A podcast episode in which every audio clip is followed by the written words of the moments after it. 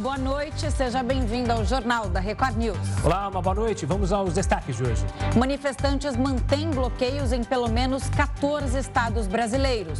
Taxa de juros dos Estados Unidos chega ao maior valor em quinze anos. Pesquisas indicam que chapa liderada por Benjamin Netanyahu conquistou maioria no parlamento.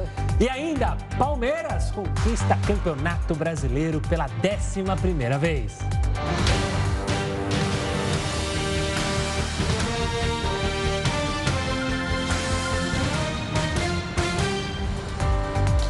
No início da noite, o presidente Jair Bolsonaro divulgou um vídeo sobre as manifestações que acontecem nas rodovias. Vamos a Brasília com o repórter Alessandro Saturno para saber mais informações. Oi, Saturno, boa noite para você. Oi, Camila. Boa noite para você, para o Gustavo e a todos ligados aqui na Record News. Bom, neste momento nós estamos aqui em frente ao Palácio da Alvorada, que é a residência oficial do presidente da República, né? Como você mesma falou, o presidente, ele gravou um vídeo, passou, na verdade, o dia inteiro aqui no Palácio da Alvorada, não teve aí compromissos nem agendas públicas, e aí a expectativa era justamente essa, né? Que o presidente, ele, como de costume, saísse para falar com a imprensa, ou pelo menos viesse aqui do lado de fora para acenar, falar qualquer coisa, enfim. Depois desse pronunciamento que ele fez, né, o pronunciamento que ele fez, então logo ocorreu a derrota no segundo turno, né, para o presidente Luiz Inácio Lula da Silva. Então agora, hoje, no finalzinho da tarde, mas no início da noite, Bolsonaro divulgou um vídeo nas redes sociais onde ele ressalta a importância das manifestações, mas pede o imediato desbloqueio das principais rodovias do país. Vamos ouvir o que o presidente disse. Brasileiros que estão protestando por todo o Brasil. Sei que vocês estão chateados, estão tristes. Esperavam outra coisa. Eu também estou tão chateado, tão triste quanto você. Mas nós temos que ter a cabeça no lugar. Os protestos, as manifestações são muito bem-vindas. Fazem parte do, do jogo democrático. E ao longo dos anos, muito disso foi feito pelo Brasil.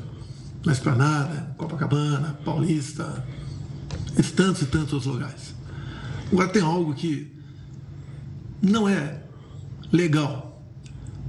O fechamento de rodovias pelo Brasil prejudica o direito de vida das pessoas. Está lá a nossa Constituição. E nós sempre tivemos, dentro dessas quatro linhas, nós temos que respeitar o direito de outras pessoas que estão se movimentando, além de prejuízo à nossa economia. Sei que a economia é, tem sua importância, né? Você talvez está dando mais importância a outras coisas agora, é legítimo. Mas eu quero fazer um apelo a você.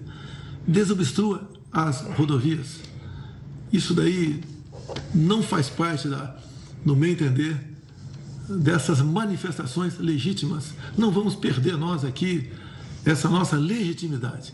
Outras manifestações que estão fazendo pelo Brasil todo, em praças, faz parte, repito, do jogo democrático.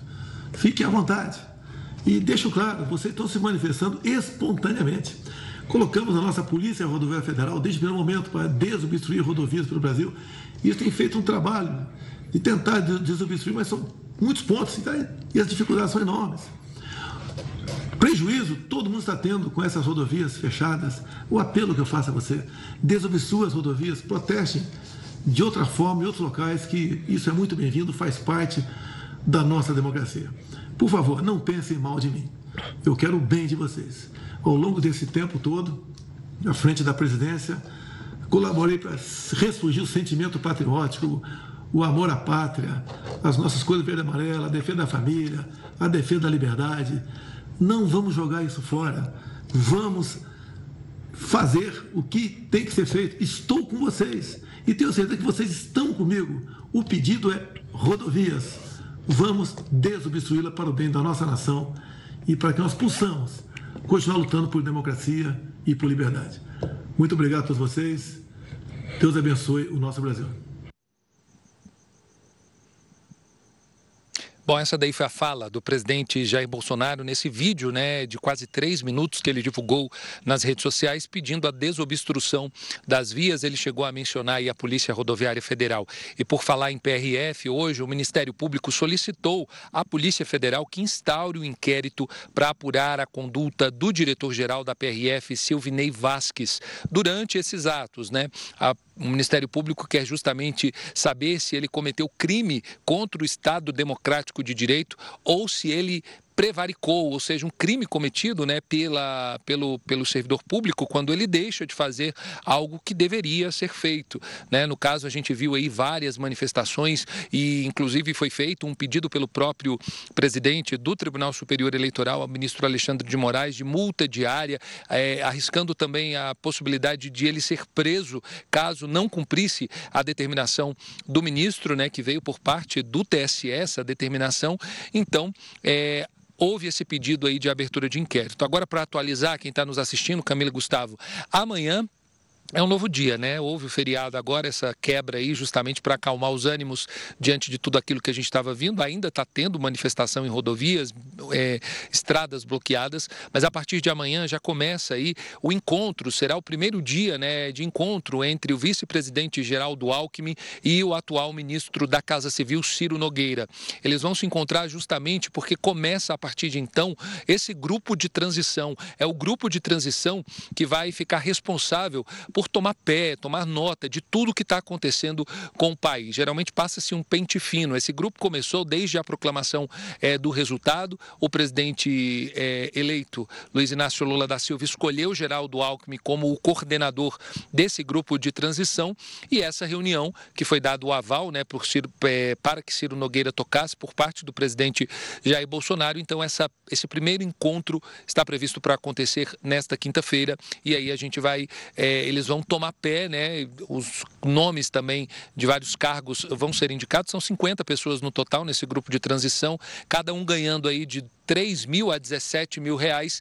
E é como eu disse, eles vão tomar pé aí como é que está o país, as contas, como que vai ser o funcionamento, como que funciona, né, os órgãos públicos. Agora, como está vindo o Alckmin e também o presidente Lula, eles já sabem como funciona. Então, realmente, é mais um processo de passar o bastão para a equipe que está chegando a partir de janeiro. Camila e Gustavo. Tá certo. Obrigado pelas informações, Saturno. Uma ótima noite. Até a próxima. Agora, mesmo após a decisão do Supremo Tribunal Federal, os bloqueios nas estradas ao redor do país continuam em ao menos quatorze estados, segundo a Polícia Rodoviária Federal. As interdições ainda acontecem em todas as regiões do país. Segundo o balanço divulgado nas redes sociais, a Polícia Rodoviária Federal desfez mais de seiscentos e sessenta bloqueios em estradas de todo o país. O Ministério da Justiça informou nesta quarta-feira que o valor das autuações para motoristas que interditam as estradas já ultrapassou o valor de dezoito milhões de reais. O governo federal informou que as multas são aplicadas com base no Código de Trânsito Brasileiro, que prevê infração gravíssima para o condutor que interromper a circulação na via sem autorização. Nessa manhã, o ministro da Justiça, Anderson Torres, usou as redes sociais para reiterar o pedido do presidente Jair Bolsonaro para que as manifestações não bloqueassem as estradas. Na noite de segunda-feira, o ministro Alexandre de Moraes, do Supremo Tribunal Federal, determinou a desobstrução das vias. Na decisão, o magistrado também ordenou a prisão do diretor da Polícia Rodoviária Federal, Silvinei Vasquez, em caso de descumprimento da decisão. Desde domingo, manifestantes protestam contra o resultado das eleições. Assunto para o Heródoto Barbeiro. Heródoto, boa noite. É possível listar alguns aprendizados com essas paralisações? Gustavo, acho que sim. Acho que todos nós que somos cidadãos brasileiros, estamos acompanhando o noticiário da, da Record News, eu acho que a gente tem aí uma, um, alguma coisa para pensar. Primeiro é o seguinte, paralisação de caminhoneiro não é novidade no mundo. Isso aconteceu muitas vezes na Europa, principalmente na França. A França, por exemplo, vira e mexe, tinha paralisação de caminhoneiro e havia um prejuízo muito grande para o país. Até mesmo aqui no nosso vizinho, o Chile, houve uma grande paralisação na época em que acabou sendo derrubado o presidente do Chile, o Salvador Allende. E no Brasil é a segunda vez que acontece. A primeira vez ocorreu durante o governo Temer, a gente viu o país parado. E agora aconteceu novamente nesse período pós-eleição do último domingo. Mas o que é importante a gente lembrar é o seguinte, a gente tem que lembrar que esse transporte é fundamental para três aspectos da nossa vida, do nosso dia, do cotidiano. Primeiro, pessoal, por quê?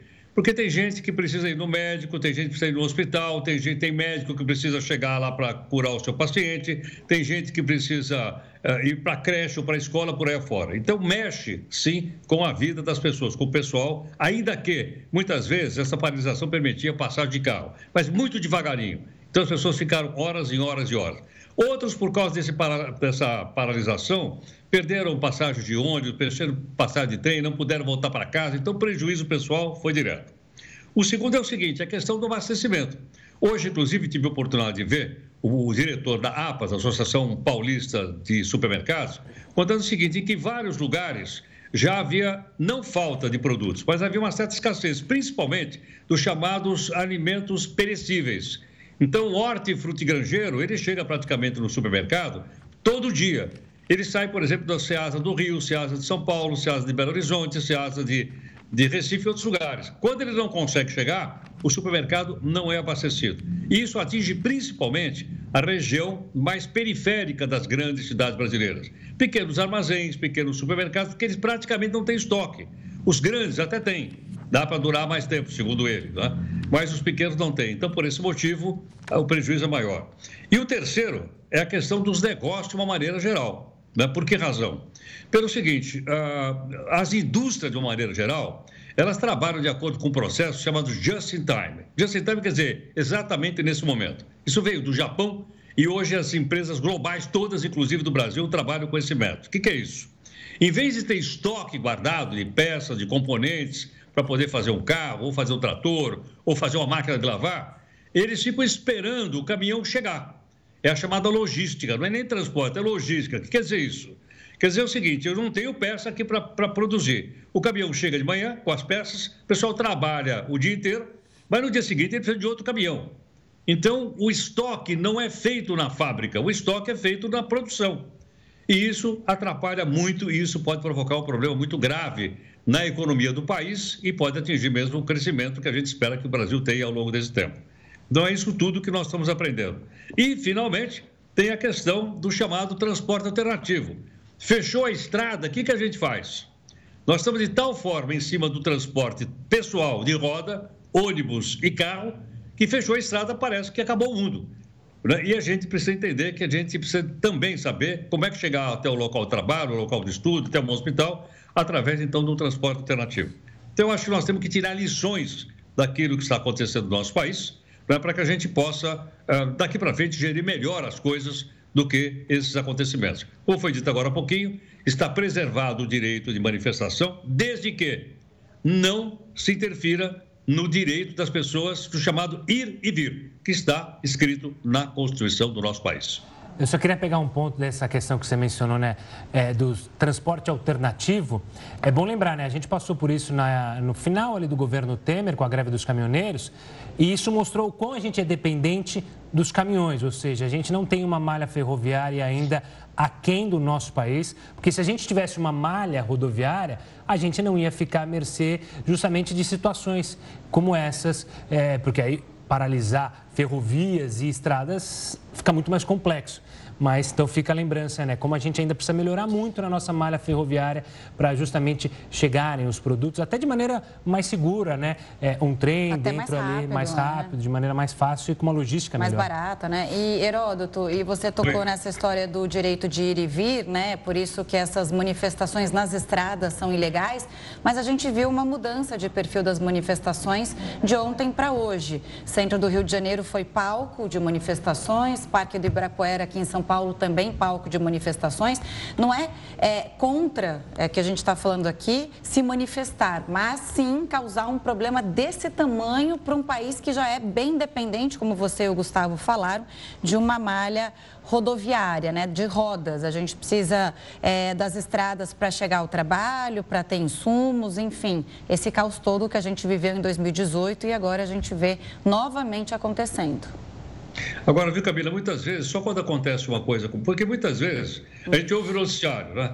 Ah, tantas toneladas, tantos caminhões, e a gente não tem ideia o que significa isso. Não, não mesmo. Mas só quando acontece uma paralisação como essa que a gente sente a pancada. Claro. Né? Por exemplo, a gente olha no pedágio, olha, aumentou o número de caminhões no pedágio, sinal que a economia está crescendo, tem mais caminhão do que carro. E a gente vai falando. Mas quando a gente recebe uma, uma, um comportamento como esse, de fechar a estrada e ver o impacto que isso provoca na sociedade brasileira como um todo, só aí eu acho que a gente é capaz de avaliar mesmo qual é a importância que tem o transporte rodoviário, principalmente o transporte rodoviário de carga. Está tudo em cima do caminhão. Infelizmente, tem pouco trem e pouca barcaça. E ontem a gente fez uma entrevista aqui com a Abras para falar sobre os impactos e também me chamou a atenção, até comentei com o Gustavo, de como o impacto é rápido, né? Porque a gente tinha visto ontem é, algumas horas, né? Quase dois dias, mas ainda nem a gente tinha completado dois dias de manifestações e a gente já vê efeitos nos supermercados. É, o economista ontem disse que já, já dá efeito também no crescimento da economia do país. Quer dizer, é um problema que... que a gente realmente não toma conta é, e não toma consciência até acontecer. Você tem toda a razão. Só na questão do supermercado, o pessoal entender melhor. Geralmente, os produtos que começam a faltar são aqueles perecíveis. Por quê? Porque nas grandes cidades brasileiras, elas têm um C D, Centro de Distribuição. Então, os estoques estão todos lá. Então, dali é que as indústrias distribuem para os supermercados. Então, esses não tiveram problema. Porque como eles estão muito perto das cidades, eles continuaram vendendo sabão em pó, continuaram vendendo detergente, continuaram vendendo as coisas que não dependem do campo. Essas que dependem do campo, que são necessárias diárias, por exemplo, ovo. Você praticamente todo dia compra. Verdura, supermercado compra todo dia, se não chega, aí começa a faltar. Uhum. E um detalhe interessante é o seguinte, não está faltando nada, não é? E há, houve até ontem uma possibilidade das pessoas tentarem correr para o posto de gasolina para encher o tanque, achando que poderia faltar combustível. Não faltou, e as pessoas não correram. Mas se mais um dia ou dois dias, com essa noticiária, dizendo pode faltar combustível, o que é que acontece? Todo mundo corre para encher o tanque, aí vai faltar combustível. Claro. Heródoto, a gente volta a se falar e segue, então, acompanhando esses atos em todo o Brasil. Um forte abraço e até a próxima. Um abraço a vocês, obrigado. Um beijo. Outro. Quem já estava com passagem de ônibus ou avião comprada e não conseguiu viajar, a gente até falava isso com a H B ontem, tem direito sim a reembolso, em alguns casos até a hospedagem. mil e quatrocentas viagens de ônibus foram canceladas nos terminais Tietê e Barra Funda aqui em São Paulo. Virgínia foi prejudicada duas vezes pelos bloqueios na estrada em São Carlos, no interior de São Paulo. Perdeu a viagem para Fortaleza porque não conseguiu pegar o ônibus até o aeroporto de Guarulhos. É uma sucessão de transtornos, né? Eu não consegui viajar agora e estou perdendo dinheiro. Centenas de pessoas que compraram passagens de avião e de ônibus sofrem os mesmos problemas, que vão da perda do dinheiro à perda de tempo com os atrasos e cancelamentos. Mas os especialistas alertam que as companhias aéreas e as empresas de ônibus também sofreram prejuízos com os bloqueios nas estradas. Por isso, a orientação é sempre, primeiro, tentar negociar com a empresa antes de procurar a justiça. Ele tem direito que a empresa facilite os meios de solução desse conflito, como, por exemplo, oferecendo condições mais favoráveis de devolução do seu dinheiro ou de realocação do seu voo ou alguns outros meios que possam facilitar para ambas as partes a solução desse conflito. No caso da companhia aérea, se o atraso for de uma hora, a empresa deve fornecer meios de comunicação, como telefone ou internet. Se for acima de duas horas, o passageiro tem direito à alimentação.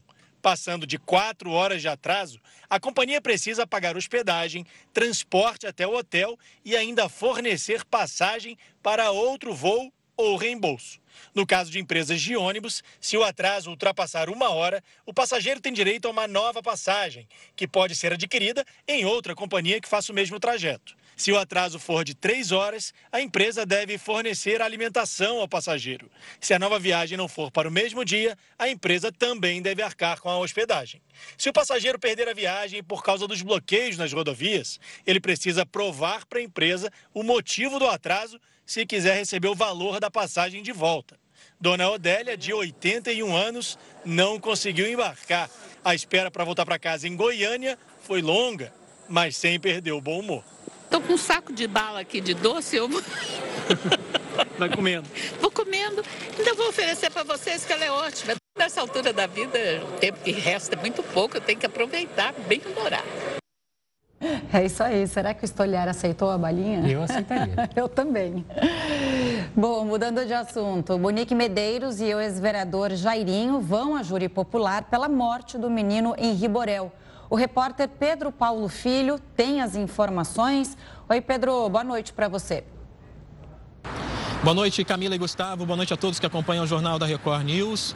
Olha, a Justiça decidiu que sete pessoas vão compor esse júri popular, mas a data para o julgamento ainda não foi marcada. A juíza Elisabete Machado Louro, da segunda vara criminal aqui da capital, ainda determinou a manutenção da prisão provisória do ex-vereador doutor Jairinho e manteve o direito de Monique Medeiros de aguardar o julgamento em liberdade. A Justiça ainda absolveu Monique Medeiros pelos crimes de tortura e falsidade ideológica e doutor Jairinho pelo crime de coação. O casal também foi absolvido pela acusação de fraude processual. Bom, a gente lembra que o menino Henri Borel tinha apenas quatro anos quando foi assassinado, segundo o Ministério Público, no apartamento da mãe e do padrasto na Barra da Tijuca, na zona oeste da cidade.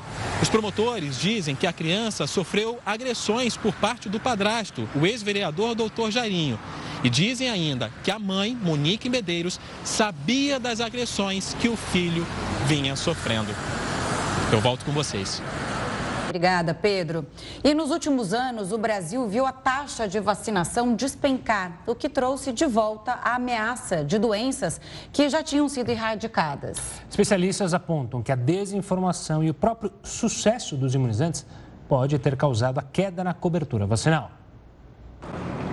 A possibilidade de volta da paralisia infantil no país gerou um alerta para diversas autoridades. Nos últimos dez anos, de acordo com dados do DataSUS, a cobertura vacinal contra pólio passou de noventa e seis por cento para sessenta e um por cento. Isso fez com que a Organização Pan-Americana de Saúde colocasse o Brasil na lista de lugares com alto risco do retorno da poliomielite. É, a poliomielite é outra doença que a gente, o Brasil e as Américas eliminaram já faz mais de três décadas que nós não temos paralisia infantil no país e ela já está rodeando, como já aconteceu em países como Estados Unidos, Israel, que também já tinham eliminado o poliovírus e viram ter casos da doença recentemente. Mas a polio é apenas uma das doenças que tiveram a taxa de imunização reduzida. Nos últimos anos, também caíram as coberturas da B C G, que previne contra a tuberculose, da tríplice viral, contra o sarampo, rubéola e cachumba, e da vacina que previne contra o rotavírus. Este é um quadro visto em todo o Brasil. Em dois mil e vinte e um, a região com a pior cobertura vacinal completa foi o Norte, seguido do Nordeste, Sudeste, Centro-Oeste e Sul.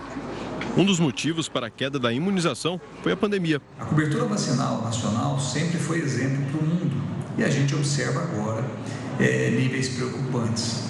Talvez isso se deva aos grandes questionamentos que houveram em relação à vacina contra o Covid, que se estenderam para as outras vacinas, vacinas é, consagradas, utilizadas já há décadas, sem nenhum problema e sem nenhum questionamento. Outro ponto que pode colaborar com a queda na aplicação de vacinas é a falta de percepção do risco que essas doenças podem trazer. E as vacinas foram vítimas do próprio sucesso.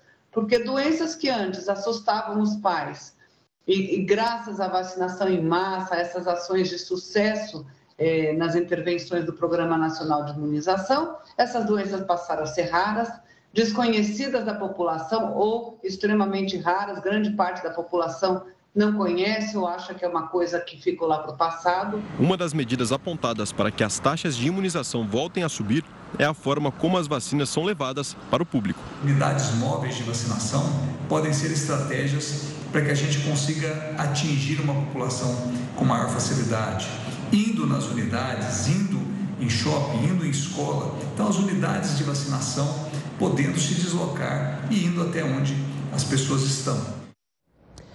O governo da Alemanha disse que vai retomar a ajuda financeira para proteger a Amazônia.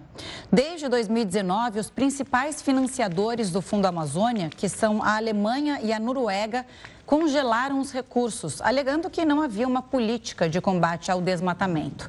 Na segunda-feira, a Noruega também anunciou que iria liberar o dinheiro e informou que seiscentos e quarenta e um milhões de dólares estão parados na conta, o equivalente a quase três bilhões e trezentos milhões de reais. O desbloqueio depende de uma série de condições e ainda não há previsão para a liberação do dinheiro. Vamos fazer na dois aqui, sabia que a redação tá em festa? Tá? Por quê? Tá. Porque o Palmeiras é campeão brasileiro de dois mil e vinte e dois. E o que tem de palmeirense? Tem cinegrafista me filmando para jogar nas redes é verdade, sociais. É verdade, é, tem dois aqui. Os palmeirenses olha. dessa redação tão que tão. Então, de parabéns, vai fazer o quê, né? Os jogadores do clube já comemoram a conquista, nem precisaram entrar em campo. Pois é, o time Chegou paulista... Chegou o dia da revanche, né? É, o time paulista nem precisou entrar em campo, porque nesta quarta-feira, para soltar o grito de campeão, ele contou com a derrota do Internacional, que enfrentou mais cedo o América Mineiro. E aí o Internacional perdeu para o Coelho, aí podia fazer essa festa toda, já não ia alcançar mais o Palmeiras. E aí você está vendo a festa no vestiário. Com a derrota, o Inter ficou estacionado nos sessenta e quatro pontos, dez, dez a menos que o líder Palmeiras com setenta e quatro. Com a conquista confirmada nesta quarta, o Palmeiras chega então ao décimo primeiro título brasileiro. E quando eu dou uma notícia dessa, eu penso no meu profissionalismo, hein? Tem que dar ênfase nesse título, mas eles estão de parabéns. É claro, é isso, né? Agora eu só quero ver para onde vai o seu vídeo dando essa notícia. Vamos ver. É. Vamos esperar Vamos ver. isso. A Anvisa monitora possíveis desabastecimentos de suprimentos de saúde. E o Jornal da Record News traz essa e outras informações logo depois de um rápido intervalo.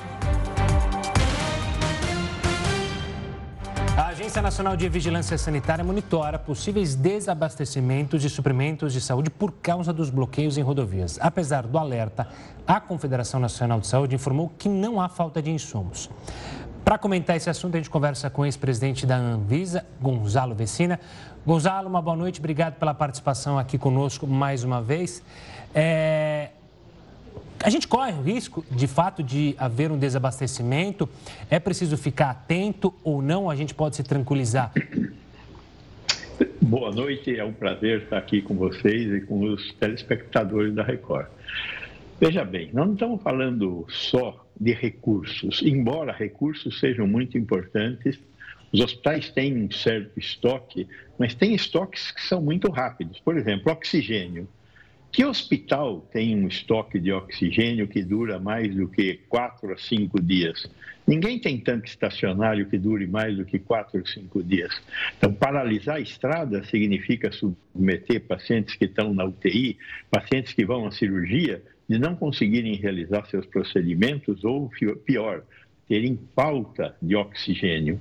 Outro problema grave que não está sendo levado em conta. Nós temos no Brasil cento e quarenta mil pacientes que são renais crônicos.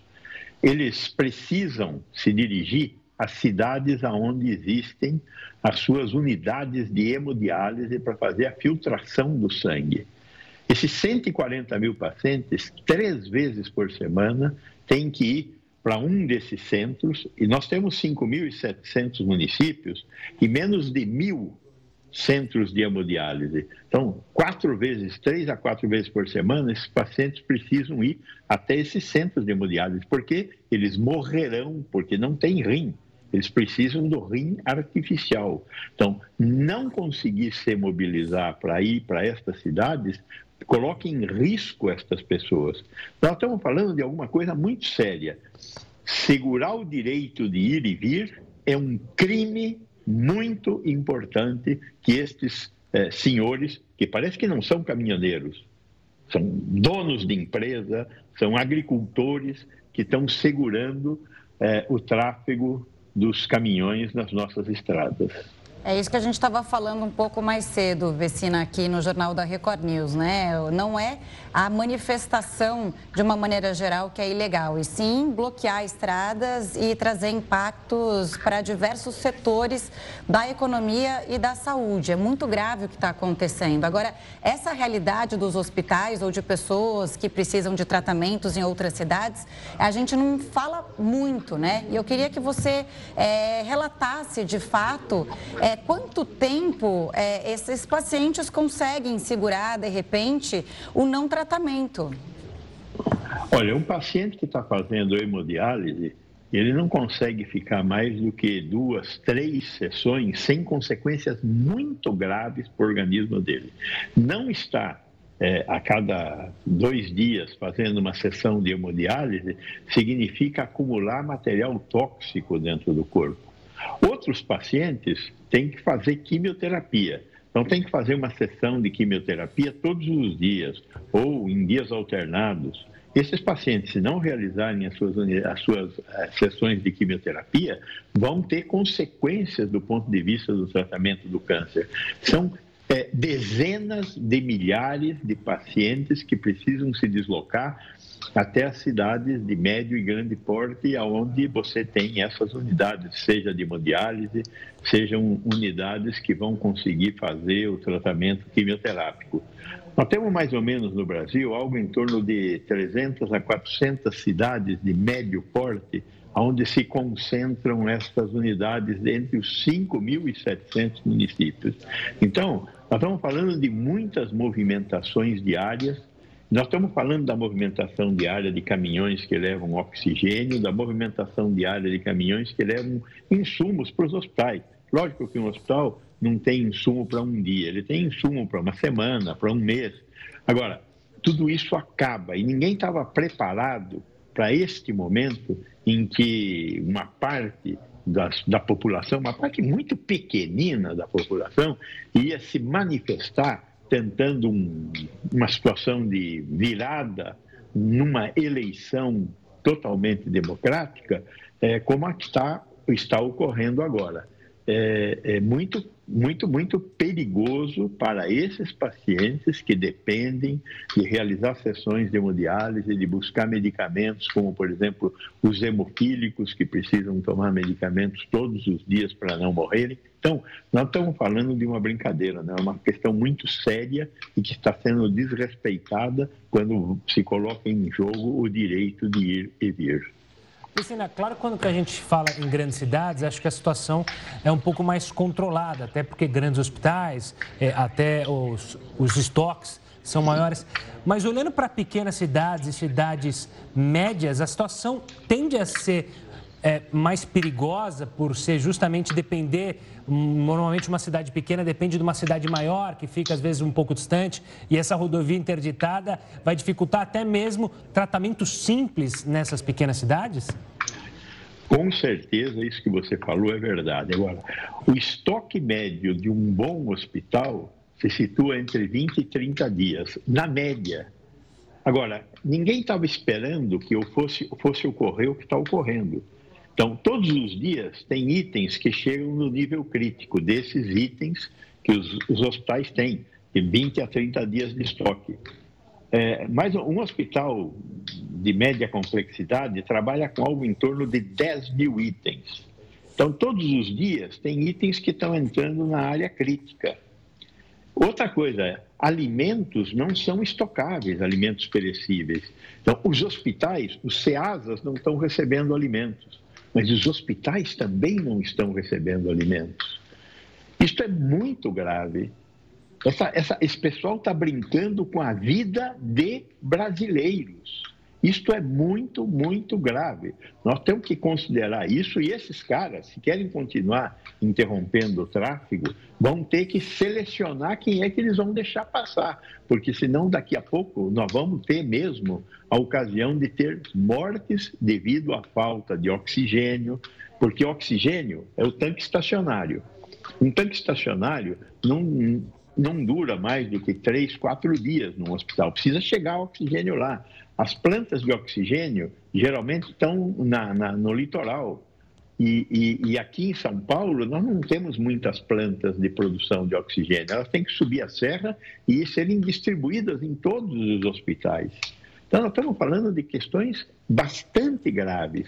Sangue. Nenhum hospital, muito poucos hospitais, tem bancos de sangue. A maioria vem do Hemocentro. O Hemocentro de São Paulo, que fica no Hospital das Clínicas, distribui sangue para todos os hospitais da Grande São Paulo. Esse, esse sangue que está sendo distribuído está sofrendo as consequências é, da interrupção do trânsito. Sem sangue, pacientes que necessitam tomar uma transfusão de sangue vão sofrer e poderão morrer por falta da transfusão de sangue. Não é brincadeira, não é alarde falso como o que eles estão fazendo. Claro. Agora é torcer para que o bom senso, né, nessa queda de braço, ele ganhe, porque cada minuto é muito importante, desde que essas manifestações, essas paralisações, bloqueios em rodovias é, começaram. Pode falar, Vecina. Olha, hum. bom, bom senso é uma coisa, segurança pública é outra coisa. Para que tem polícia? Para enfeitar? Para que tem, tem justiça? Para enfeitar ou é para funcionar? Se segurança é para funcionar, eu espero que a segurança restabeleça o direito de ir e vir e o direito à vida desses hospitais, nesses, nesses centros de, de tratamento da saúde. Então, a polícia é responsável pelo que está acontecendo no nosso país hoje. Os manifestantes são também. Mas imediatamente é o restabelecimento da segurança que tem a responsabilidade do que estiver acontecendo neste país. Vamos lá, né? Vamos acompanhar esses desdobramentos, né, daqui para frente. Obrigada, Vecina, pela entrevista e bom final de feriado para você. Para todos nós, boa noite para vocês e vamos esperar que Deus ilumine essas cabeças todas que nós estamos tratando aqui. É isso aí. Boa noite. A gente continua aqui. O Banco Central dos Estados Unidos aumentou a taxa de juros novamente nesta quarta-feira. Com, in... Com isso, o índice alcançou o maior nível em quinze anos. Após a elevação de zero vírgula setenta e cinco ponto percentual, a referência agora está entre três vírgula setenta e cinco por cento e quatro por cento ao ano, o maior nível desde dois mil e sete. Este foi o quarto reajuste nos juros em dois mil e vinte e dois. O objetivo é controlar a maior inflação vista no país em mais de quarenta anos, e grande parte por causa da pandemia. A alta nos preços já está em oito vírgula dois por cento no acumulado dos últimos doze meses. Pesquisas indicam que a chapa liderada por Benjamin Netanyahu conquistou a maioria no parlamento. O Jornal da Record News volta já. O cantor Erasmo Carlos recebeu alta do hospital nesta quarta-feira e já está em casa. Erasmo, de oitenta e um anos, estava internado desde o dia dezessete do mês passado por causa de uma infecção pulmonar. O cantor adiou os shows que faria em Orlando e Miami, nos Estados Unidos, nos dias quatro e dez de novembro. Hoje é dia da prova do fazendeiro em Itapecerica da Serra e você confere tudo sobre o reality em A Fazenda News. A disputa pelo chapéu desta semana promete. Bia, Deolane ou Lucas, um deles vai ser o novo fazendeiro. Ontem, a P O A Moranguinho ajudou os companheiros do grupo B e vetou o Irã da prova desta quarta-feira. Nossa, acho que eu peguei esse, essa função num momento maravilhoso para o meu grupo, então vou vetar o Irã. Muito bem. Nesta terça-feira, a mesa redonda contou com a participação do jornalista Gustavo Coruja, que falou sobre as estratégias dos grupos A e B. Acho que tudo que acontece pode desestabilizar de alguma maneira, né? Como eles estão muito, tudo muito ferro e fogo ali dentro, qualquer passo nessa disputa desestabiliza de alguma maneira. Mas acho que os recados foram dados, assim, né? Tanto nessa, na formação da roça, nesse veto. Eu acho que tem, vamos nos surpreender muito. E hoje a apresentadora Fabiana Oliveira recebe o ex-peão Vini Butel e a influenciadora digital Wendy Tavares. Então já sabe, né? A Fazenda News começa logo após a exibição do reality na Record T V. Agora vamos falar do noticiário internacional. Israel, que passou pela quinta eleição em menos de quatro anos, continua a apurar os resultados das urnas. Os números parciais, no entanto, indicam vitória da coalizão liderada por Benjamin Netanyahu, ex-primeiro-ministro do país. O Igor Sabino está aqui com a gente para analisar esse cenário político. Ele é especialista em ciência política e professor da Stand With Us Brasil. Boa noite, professor. Obrigado pela participação aqui conosco. O que, que significa o retorno, então, ao poder de Benjamin Netanyahu? Perdemos o professor.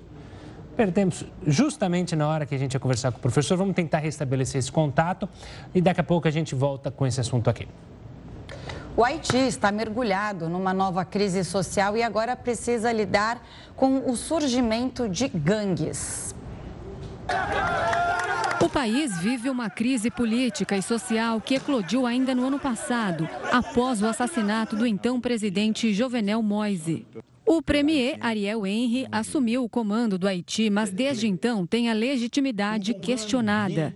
O gatilho dessa crise mais recente foi uma decisão do governo de acabar com os subsídios para os combustíveis, o que fez os preços subirem cerca de cinquenta por cento. Encarecimento dos alimentos, que a maior parte é importado, é, saneamento inadequado, é, inadequação da entrega de água potável, é, preço do combustível, legitimidade do, do governante, é, e tudo isso gera uma crise que toma é, proporções ainda maiores, porque o Estado não consegue estar presente em todas as regiões do Haiti. Diante da fragilidade das instituições e das medidas impopulares, grupos criminosos passaram a dominar áreas inteiras do país. Desde o início do ano, mais de quinhentas pessoas morreram em conflitos entre as gangues. Os grupos paramilitares também bloqueiam com frequência o acesso a terminais petroleiros do país, interrompendo o fluxo de combustível e de eletricidade para diversas cidades. Muitas dessas gangues têm entre os integrantes delas membros das forças policiais, membros das forças armadas, que acabam aproveitando a ausência do Estado, a ausência efetiva do monopólio da força do Estado em determinadas áreas do país e acabam eles mesmos é, promovendo, é, criando milícias é, e gangues é, em geral, inclusive é, gangues de narcotráfico. Por causa da instabilidade e insurgência, o governo chegou a pedir que a ONU e outras nações enviassem forças-tarefa para o país com o objetivo de garantir a proteção à infraestrutura básica e o abastecimento de combustível. Nas últimas semanas, milhares de pessoas têm tomado as ruas da capital para protestar contra o pedido por ajuda do exterior. Os manifestantes são contra uma nova intervenção estrangeira e exigem a renúncia do premier. O temor nesse contexto é que, embora né, o atual primeiro-ministro, Henri, tenha sugerido essa intervenção, se questiona a legitimidade dele como líder político. Então, de fato, que papel essas tropas teriam no país, né? Tendo em vista principalmente que na última passagem uma série de questões humanitárias eh, foram deixadas, né, de crises humanitárias foram deixadas justamente pela presença das tropas. O Haiti também está diante do ressurgimento da cólera, doença que matou mais de dez mil pessoas na última década no país. O número de casos suspeitos dobrou em outubro. E a Coreia do Sul acusou a vizinha do Norte de invasão territorial pela primeira vez na história. O Jornal da Record News volta já com esse assunto. Uma notícia preocupante, as temperaturas na Europa subiram o dobro da média mundial nos últimos trinta anos. A conclusão é de um relatório da Organização Meteorológica Mundial, um braço da ONU. Os termômetros registraram um aumento de meio grau por década. É o maior aquecimento de todas as regiões do planeta, com exceção do Ártico. Com isso, as geleiras dos Alpes perderam trinta metros de espessura de mil novecentos e noventa e sete a dois mil e vinte e um. Segundo os especialistas, a situação comprova que mesmo países mais desenvolvidos não estão livres das consequências do aquecimento global. E a Coreia do Norte disparou mísseis ao mar próximo à costa da Coreia do Sul. Em resposta, Seul lançou três mísseis de alerta. Quem tem as informações Olá, sobre esse Camila, assunto Gustavo. É a correspondente na Ásia, Silvia Kikuchi. Acho que ela começou a falar, mas agora sim. Oi, Silvia.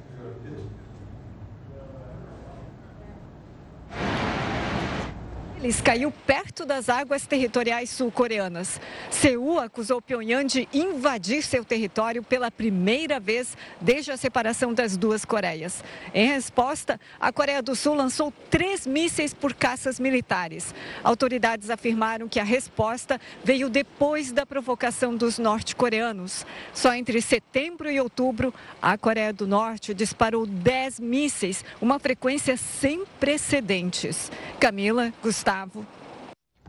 O governo do Japão alertou na noite desta quarta-feira os moradores de três regiões do país para que procurem abrigo em ambientes fechados após o lançamento de mais um míssil pela Coreia do Norte.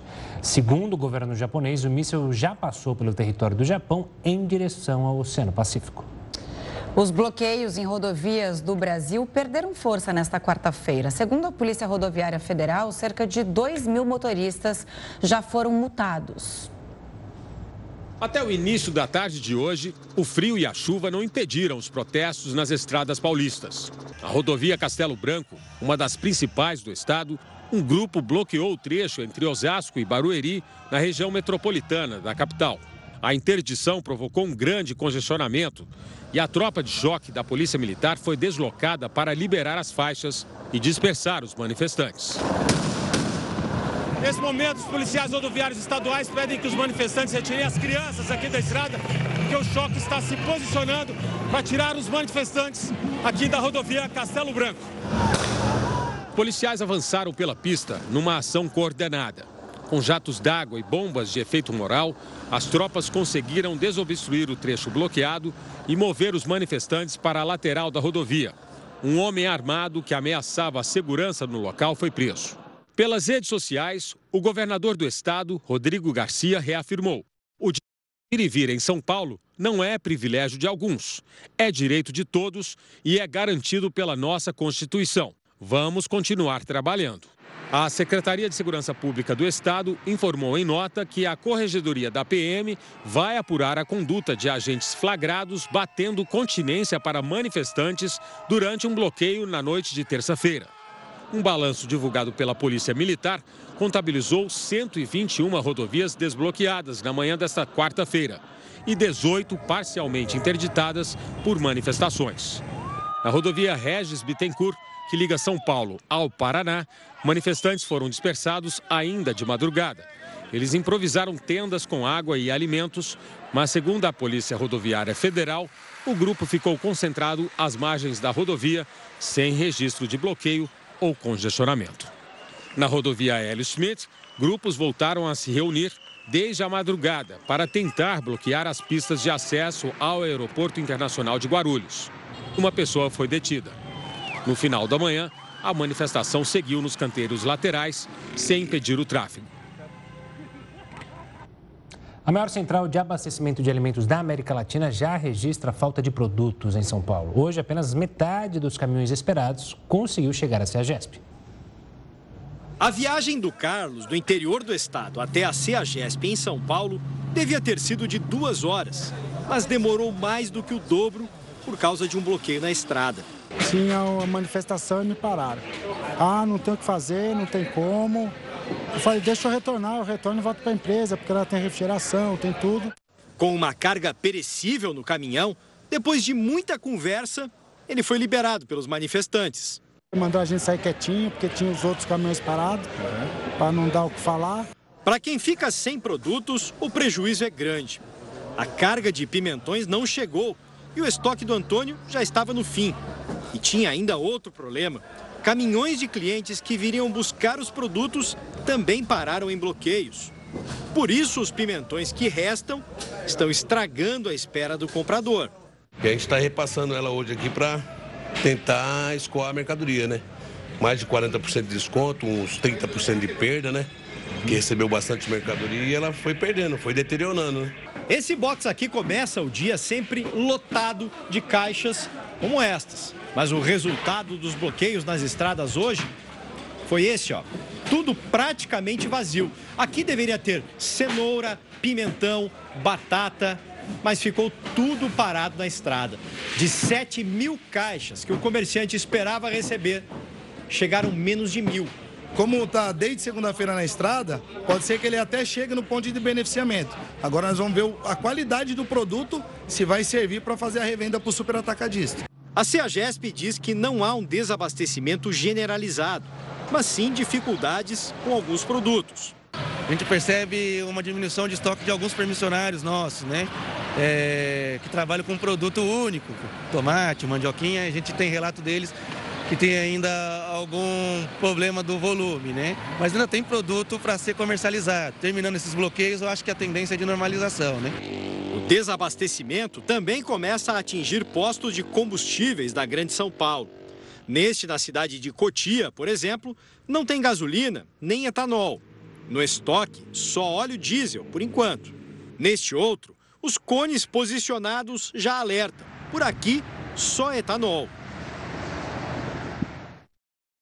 O Jornal da Record News fica por aqui. Muito obrigada pela companhia. Tenha uma ótima noite. Fique agora com o News das dez e a Renata Caetano. Até amanhã. Boa noite.